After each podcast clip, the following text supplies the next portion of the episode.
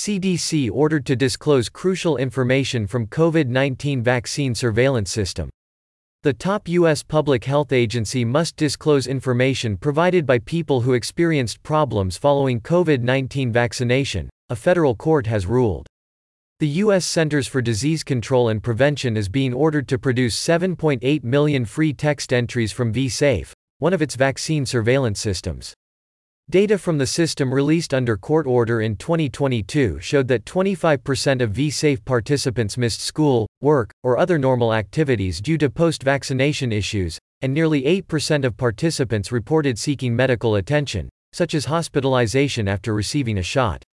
That data, from boxes checked by users, came through an order in a case that started as a Freedom of Information Act request. But the CDC resisted releasing the free text entries, arguing that many of them include information that should remain private. CDC determined that many of these responses contain personally identifiable information, the disclosure of which would publicly link participants to highly sensitive health information, government lawyers representing the agency said in one brief. And because it would take tens of thousands of work hours to manually review and redact millions of free text responses, CDC determined that segregating the non-exempt information within these responses would be unreasonably burdensome and was therefore beyond its FOIA obligations. The CDC said it would take one worker 59 years to complete the work if it were ordered. The government's arguments were rejected by U.S. District Judge Matthew Kacsmaryk, an appointee of former President Donald Trump, in response to a fresh lawsuit. While the burden to produce the requested free text responses may be heavy, this court does not find that it is unreasonable, he said in the new ruling. The CDC can go through the records and redact personally identifiable information as allowed by FOIA but must do the work and produce the records with the redactions, he added later. Evidence produced in the case indicates that about 93% of the records will require no redactions. The materials will be important for people who experienced problems following vaccination, the judge said. Production of the free text data will permit independent researchers to put the government agencies to their proof by considering all of the available data, he said.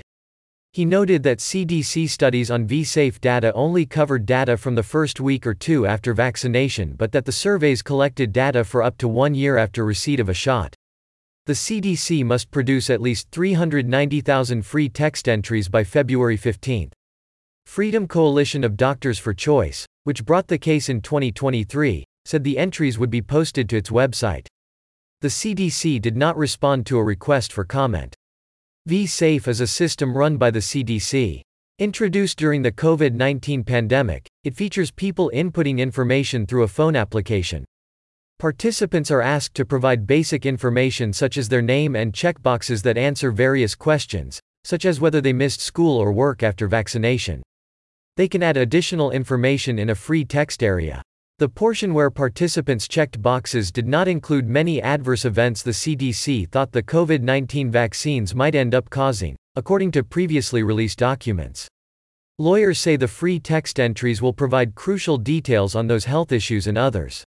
The Informed Consent Action Network, which brought the case that resulted in the disclosure of some of the V Safe data, Obtained a free text entry from a vSafe user that showed her writing, at one point, Help me.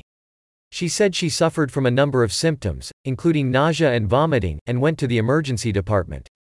Six months later, she wrote, Still no response from CDC, no help from public health.